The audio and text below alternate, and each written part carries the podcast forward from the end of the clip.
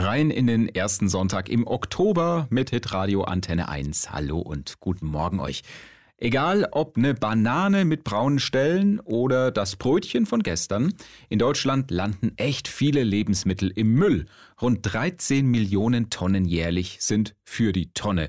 Das ist ungefähr so viel wie 63 vollbeladene Containerschiffe.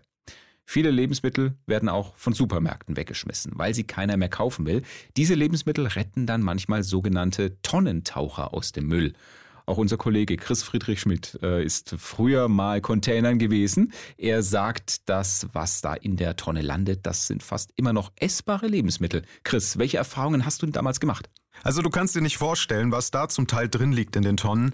Das sind oft noch richtig gute Sachen. Da nimmst du kiloweise Bananen mit, Äpfel und Kartoffeln, Backwaren, die nur einen Tag alt sind und mhm. sich anfühlen, als wären sie von einer Stunde aus dem Ofen gekommen. Und das ist nur die Spitze des Eisbergs. Ja, und die Lebensmittel aus dem Müll isst du dann auch? Also ich kann es mir eigentlich gar nicht richtig vorstellen, dann einen Apfel aus dem Müll zu fischen und später dann genüsslich reinzubeißen.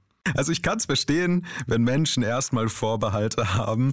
Äh, damit verbindest du ja erstmal was, das andere weggeschmissen haben. Man denkt, das ist eklig, lag doch im Müll. Aber was viele nicht wissen, wenn im Supermarkt zum Beispiel eine Packung Tomaten nicht mehr verkauft werden kann, dann weil da oft nur eine einzige Tomate in der Packung nicht mehr genießbar ist.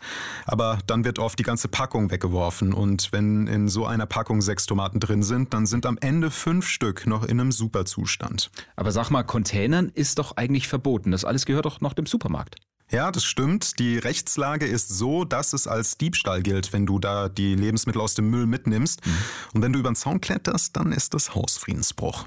Chris, heute äh, containerst du nicht mehr aktiv, aber hast immer noch Sympathien für die Lebensmittelretter. Warum? Ja, beim Containern geht es eben nicht nur darum, sich den Wocheneinkauf zu sparen. Die Message hinterm Containern ist ganz klar. Deswegen meine Sympathie. Essbare Lebensmittel gehören nicht in den Müll.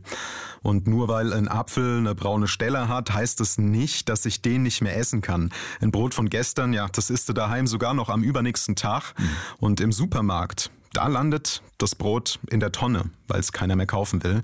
Es liegt also auch an uns Verbraucherinnen und Verbrauchern, dass wir unseren Umgang mit Lebensmitteln wirklich kritisch überdenken. Definitiv. Kollege Chris Friedrich Schmidt äh, zum Thema Containern.